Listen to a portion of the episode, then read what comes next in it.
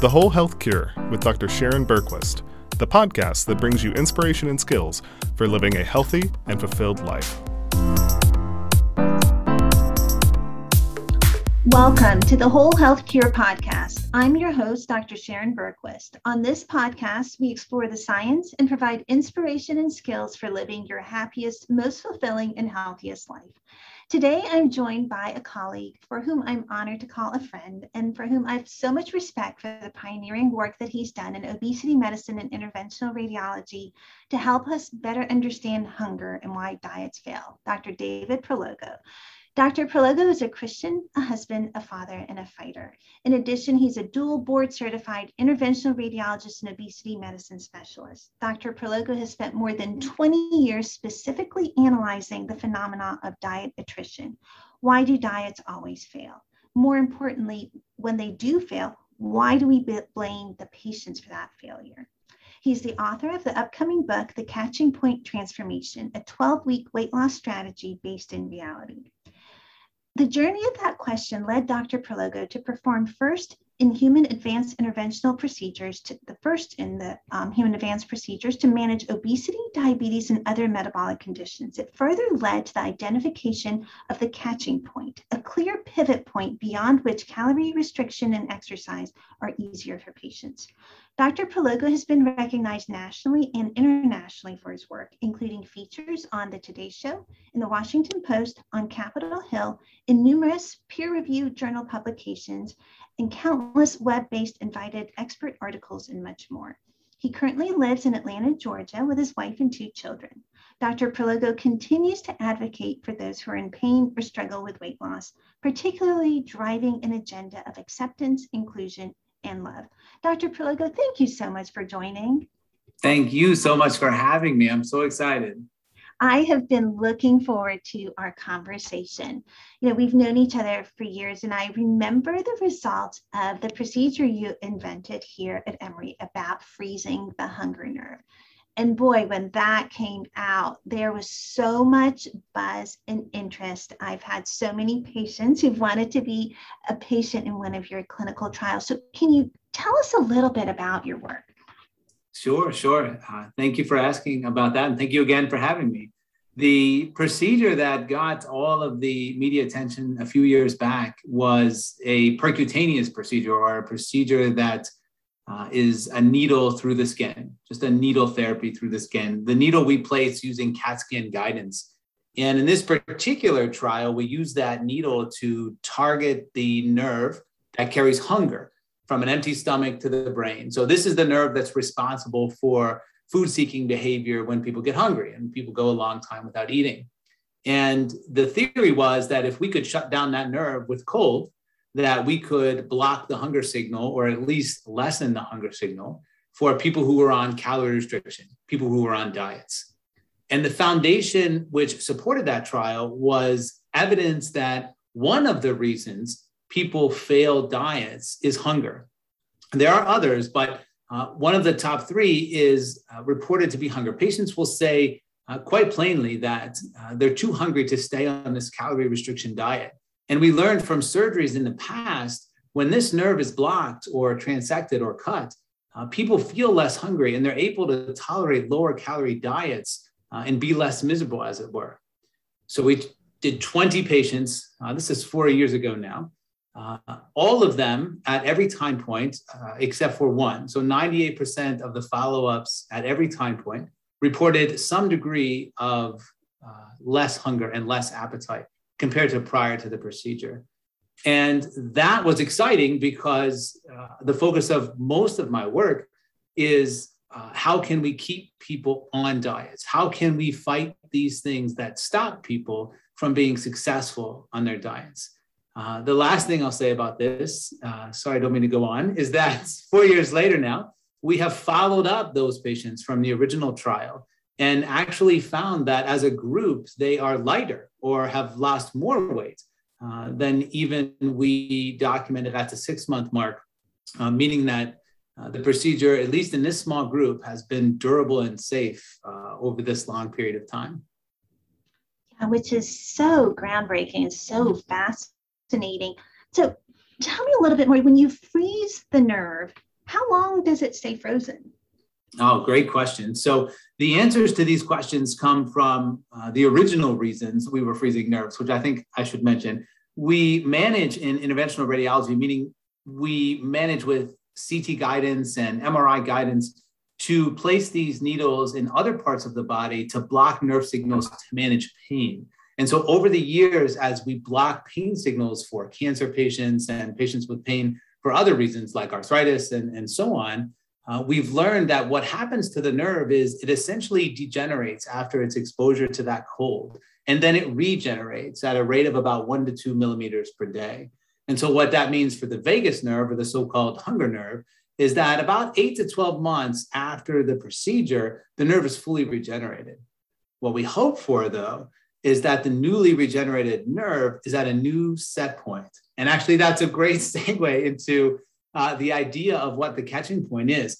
During that eight to 12 months, uh, when it's a little bit easier to stay on a calorie restriction and a little bit easier to live a healthy lifestyle, uh, we hope that people will get beyond that critical point, uh, which we call the catching point, into a new place in their lives where it's not a struggle, it's not a, a job to live healthy and eat healthy, but in fact, it's enjoyable uh, and easy. And so that's the window we're trying to open by uh, doing a cryoablation or freezing that hunger nerve. We're trying to open that window long enough to get people past that critical point called the catching point so that all of this is, is fun and desirable instead of miserable and undoable. Yeah. And, you know, and there's so much interest in obesity medicine right around the set point, right? It's like the holy grail of managing weight. Like, how do you ratchet down a set point. So, can you talk a little bit more about how set point plays into weight management?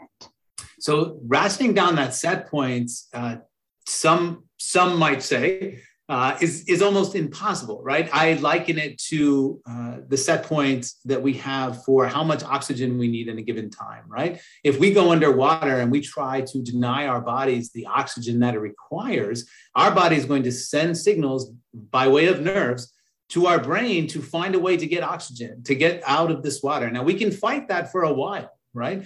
But at some point, the body's signals are going to overcome what we're trying to do. We're going to burst out of this water uh, and breathe that oxygen, right? So it's it's almost impossible to overcome, I think, uh, without help uh, to get past that critical point. That that's that set point is a survival point. It's it's we are built to survive the famine, right? We're built not to starve, and so when we initially embark on a change that's a calorie restriction, when we initially abruptly drop our calories as part of what we call in modern day a diet, uh, our historical wiring is still in place and it sets us off on food seeking behaviors, as you well know, uh, that are almost impossible to resist, I think, without help. Yeah. And so in this procedure, you freeze that nerve. Are there risks associated with it? Because the vagus nerve is a very large nerve. Um, what's a potential downside? That's a great question. So, with any procedure where we enter the body with a sharp needle, of course, we risk bleeding and infection. That's that's uh, something that we're very careful about, but certainly a part of any uh, any procedure in which we, we use a needle to puncture the skin uh, from the outside in. The vagus nerve itself, however, splits uh, as it makes its way from the brain down to the stomach into a front and back or an anterior and posterior trunk. And so we only freeze the posterior trunk. And for this reason, we leave the anterior trunk or we leave the other half intact. One of the other questions people would ask is if we are blocking the hunger signal and people are forgetting to eat, aren't they eventually going to, you know, potentially starve to death or become malnourished? And so we leave the redundant systems uh, in the body intact. And we don't completely block the hunger signal, but we bring it down to a more manageable level. Yeah. Amazing that you can be so precise in how you do this procedure? It took quite a while for us as interventional radiologists to uh, expand into things like pain and hunger and, and realize that what we're doing as a sort of day to day job, doing biopsies and managing trauma and liver disease, we can use this ability to target pain generators in the body And we can use this uh, ability to target the nerves that manage things like hunger and even beyond. Uh, nerve sets manage things like diabetes or can affect uh, blood sugar levels. Uh, and, and, even beyond that, uh, into things like sexual disorders and so on. It's really uh, a fascinating space to work in. Yeah, it seems like there's so much potential um, in different applications of this. So, Dr. Prologo, I want to ask you what got you started on this path towards the catching point? Uh, well, thank you for asking that question as well. So, as I uh, as I grew up, uh, relatives of mine, particularly my mom, were uh, were struggling with diets and and struggling with staying on diets, and and I had a I had sort of a front seat uh, with my mom, and I was able actually to talk with her throughout this entire thing and understand how uh, this person who was otherwise uh, had a will of steel, right? Otherwise was was successful and strong and raised three boys and went to night school and all of these things, and and how I was hearing from society that if you couldn't stay on a diet, then you must lack willpower or persistence or strength and my mom clearly lacked none of those things. And so I started to wonder is that really true?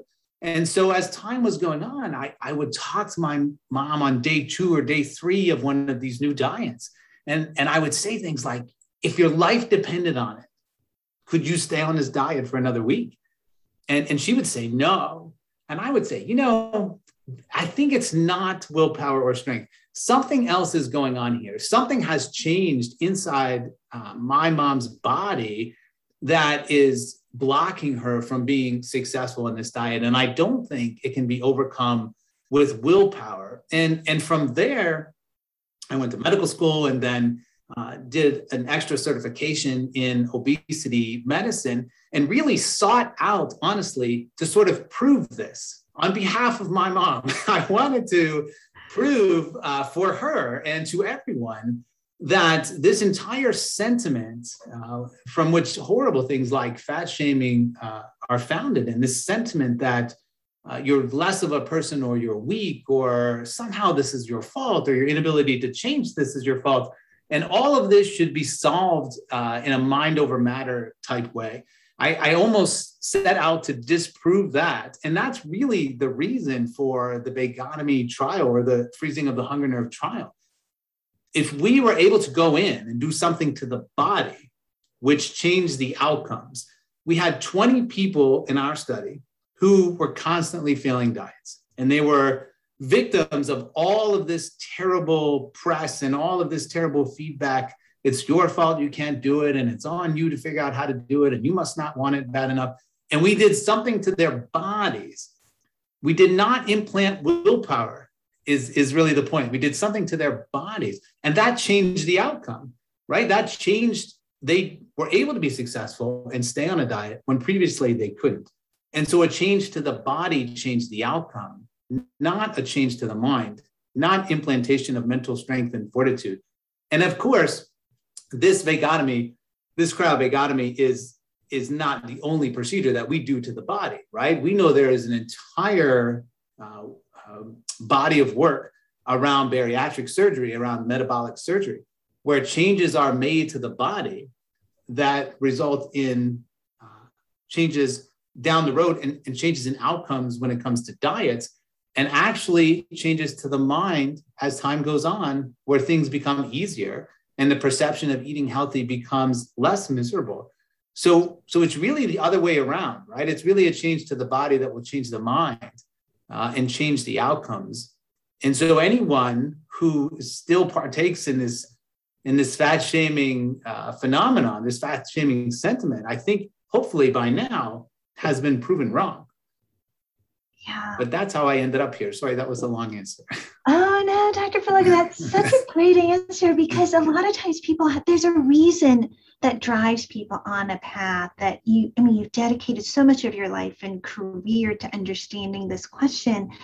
And, and usually there's a, a, reason behind that. And I think it's um, always just so interesting getting that backstory um, behind. I, I, I appreciate it. I, I would add to that that uh, it, it's important to realize that uh, any prescription of healthy living, any prescription of a certain calorie cap, uh, plus minus exercise, when when when used to induce a change, what I mean by that is when embarked upon to lose weight. I start a diet and I start an exercise program on Monday because I want to lose weight.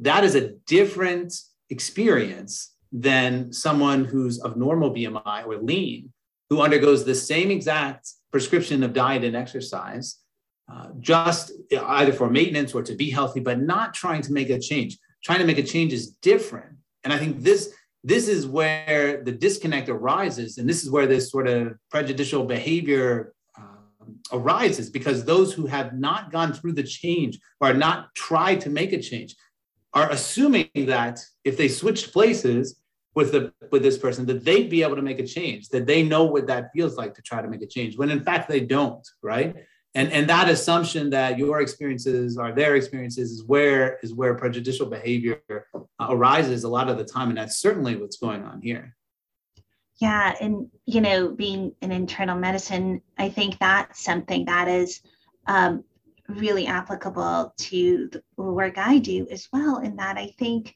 um, what we know about obesity has changed so much in the last three decades. And I think the appreciation of how dysregulated the appetite hormones get when the body mass index is elevated is something that I think we're fully appreciating now. But I think your point's really well made that um, it may be a lot easier for someone who is of lower body mass index to make certain health food choices than um, someone who is an elevated body mass index purely because of the dysregulation in hormones. So that's a really good point, and I don't hear it said enough. I, I truly am not even sure that um, enough people are aware of it within the medical community, let alone outside of medicine. I, I agree with that. One article that I've written recently called A Doctor's Apology to those with overweight and obesity goes into this a bit and talks about that disconnect and tries to illustrate how if you haven't gone through that, if you haven't experienced those elevated hormones, uh, then you're assuming this person feels like you feel. And so that article talks a little bit about that. And it's an open apology to anybody who's ever been the subject of that sort of condescension by any doctor. Um, and also in the book, we spend a few chapters actually talking about this and, and making analogies and trying to explain that uh, the experience of person A is not the same as person B. And, uh, and that we should recognize that because those experiences are different, we as physicians uh, have the responsibility uh, to try and help this person, just as we would for a person in pain, for example. It, it's you see the same phenomenon there. If if a doctor or another person hasn't been in pain, you can see sort of this uh, sometimes inappropriate attitude towards the person who is in pain, right? And you make these assumptions about what you think you would do if you felt that, but you really don't know, right? And so you have to accept that disconnect and then accept the responsibility uh, that is yours as a physician to help this person. And, and that's what I'm hoping we'll do now with all of this new knowledge around weight loss and spend a good good amount of time actually in the book talking about exactly this. Yeah, you know, it's just such a good reminder to approach any situation with humility because you always have to appreciate sitting in someone else's shoes and um, not applying your own shoes to other people. Right, right. That's exactly right. Well put. Yeah. So, Dr. Prologo, talk a little bit more about the Catching Point Transformation. So, is this a diet book, or how is it different from diet books? So, thank you for asking. It is not a diet book. It is definitely not a diet book. I I wanted it to be primarily about what we just talked about: a that disconnect and recognizing that there are obstacles. Uh, and then B, how can we manage those obstacles and get to a new place when we try to lose weight? And so, what the book, the second half of the book is, is chapter after chapter about how to manage these obstacles. Uh, for example, what, one of the obstacles that we run into is uh, this overwhelming, for, for example, uh, feeling of hunger, this overwhelming feeling of anxiety or, or tiredness, fatigue, or even depression after we start this diet. And we liken it to so, so one of the ways we can overcome that is by introducing some fluidity and some flexibility. And all of these things that we talk about in the book are all referenced. And I, I think if, if I could just take a sidebar for a second to say that, I think that's important. We reference all of these interventions um, into the medical literature. So we know that the introduction of flexibility is something that will uh, improve sustainability or allows people to stay on diets longer. And so we spend some time talking about that and make analogies such as this, if you don't mind. If it was in, instead of a diet that we wanted to stay on, if what we wanted to do was, for example, make it up to the top of a mountain, if we just started sprinting on Monday towards the top of that mountain, uh, how far are we going to make it, right? At that full blown, uh, without any kind of break or any kind of flexibility or any kind of variation in our efforts, right? We're not going to make it very far. And that's what happens with diets. We we start out on a sprint on Monday, and by Tuesday or Wednesday, we've had it with the entire thing, right?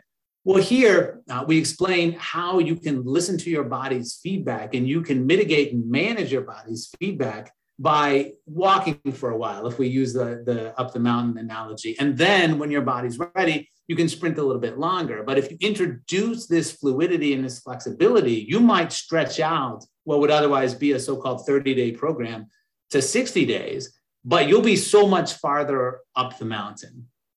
Another example, how we can mitigate this. We have this clause in the book called the, the no start over rule, right? And, and the comparison we make there is if you were a coin collector, for example, and you started collecting coins on Monday, and I say that because everyone starts on Monday for some reason. You start on Monday, you're collecting these coins, and you do this for eight or 10 days, and, and then something happens, right? Something happens in your life. You're uh, child falls down or you're stuck late at work. And at that point, you're not really interested in collecting the coins anymore. You're distracted, right? Just like this is what happens with the diets. But when our diet and exercise program is interrupted, what do we do? We just quit. We just chuck the whole thing and then start again two weeks down the road on some other Monday. As a coin collector, you wouldn't you wouldn't do that. You wouldn't collect for eight to ten days, and then when something happened in your life that distracted you from that process, you would hold on to those coins. And then when you came back to it, you would add to that pile again. So you wouldn't start over, right? So there's no starting over in this. It's it's instead you're going to come back to where you were. You're going to come back to day six or seven of whatever diet slash exercise program you're on. And so in that way, we provide all of these methods for mitigating the body's backlash. And so the catching point transformation is not a diet program. It's advice and rules and ways to manage any diet slash exercise program. And when I say manage it, I mean stay on until you reach your goal. Because it's really the attrition that's the problem. We have an unlimited supply of diet and exercise programs that are all mathematically correct. And if followed to the letter, would result in weight loss. So, why is anybody struggling with weight loss? It's not the availability of the mathematically correct programs that will work. It's the ability of the dieter to stay on that program. And so, what the catching point transformation does is give you tools to allow you to uh, sustain your efforts long enough to get you past that critical point, which we call the catching point. Yeah, that, that's great. And Dr. Prologo, you know, I, you know, we've both worked with patients who you know, I think a common thing I hear is they're like, oh, I've lost 300 pounds in the past, right? Kind of referring to this I lose 50, I gain it back, I lose it, I gain it back. And I know it's so hard and frustrating that a lot of people consider like weight loss surgeries and, and the available procedures. And of course, um, now with your addition of, you know, newer therapies that are down the pipeline of like freezing a hunger nerve can we accomplish without a procedure? Can we get to this catching point and do this without assistance, or is there some assistance we need in addition to um, all the advice? It's it's not. I don't believe that we necessarily have to have a procedure.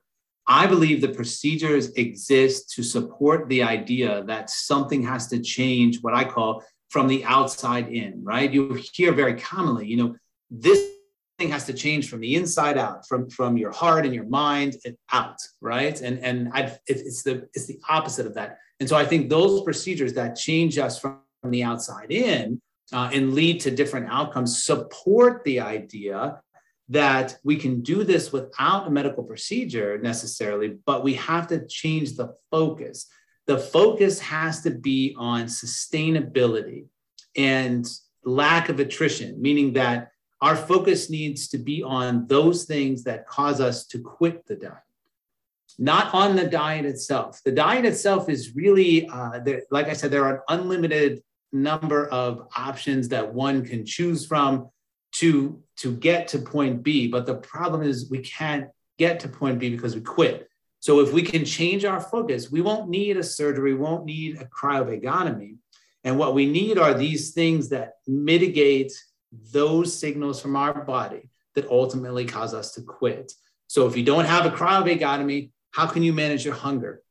One thing that I know you know well uh, we can focus our, our efforts on protein, for example. We can concentrate on, on macronutrient thermogenesis and staying full by having a higher percentage of protein. It's interventions like that that mitigate, for ex- in this example, hunger. But the other things that block us along the way, uh, for example, not listening to our body's feedback and taking on more than we can uh, and not spreading it out, not having a fluidity component to what we're trying to do, an adjustability component if we don't have those things, we're probably doomed. And, and the literature shows this. The literature shows us, as you just mentioned, that uh, even those who are able to lose weight often gain it back. But most people, independent of the, of the diet, only succeed if they can manage to stay on it. The, there's a famous uh, JAMA article that I know you're familiar with, uh, where people were put on multiple diets the Atkins diet, the Ornish diet, uh, the zone diet, and uh, the only thing that correlated with weight loss was time on the diet, was sustainability. So we don't need these procedures if we can focus on sustainability instead of the, the details of the diet itself. Yeah, and and Dr. Prologo, for you know many people listening to this podcast, I think what you're saying really resonates. I think a lot of people um, have experienced just the challenges and the struggles you're describing if there is one thing that you wished everyone listening to this podcast knew, uh, what would it be? Oh my gosh, uh, that one is easy. If there is one thing that I wish everyone knew uh, who is listening to this podcast about weight loss, it would be that we as physicians and we hopefully very soon as the world realize that you are facing obstacles when you embark on this weight loss journey. You're facing obstacles that are almost insurmountable. And most people, including us, probably wouldn't be able to make that change either without some sort of help. And it's not because you lack mental fortitude or you lack willpower or you lack persistence. And uh, I want everyone to understand that all the way back to my mom, to whoever's listening to this now.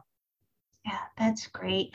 Um, for people who want to know more, how can they follow you or learn more about the book? So the on my website is drprologo.com and I've got Twitter at AGD at, at JD Prologo and Instagram at JD Prologo. Uh, also Facebook, and I would appreciate anyone uh, following or checking out the website or hopefully reading the book. Uh, the book certainly was written with the intent to inform and to describe the experience of someone facing these obstacles and to help them either with a medical procedure or without. We talk about both in the book. Uh, get to a new point in their life and have a new experience and uh, and and have an easier time, frankly.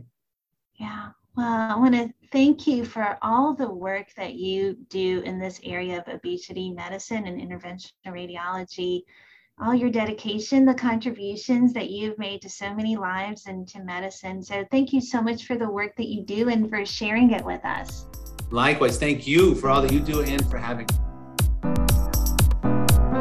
The Whole Health Cure is brought to you by Emory Lifestyle Medicine and Wellness. For more information about wellness assessments, classes, and other resources, please visit our website, emoryhealthcare.org/livewell. This material is copyrighted by Emory University.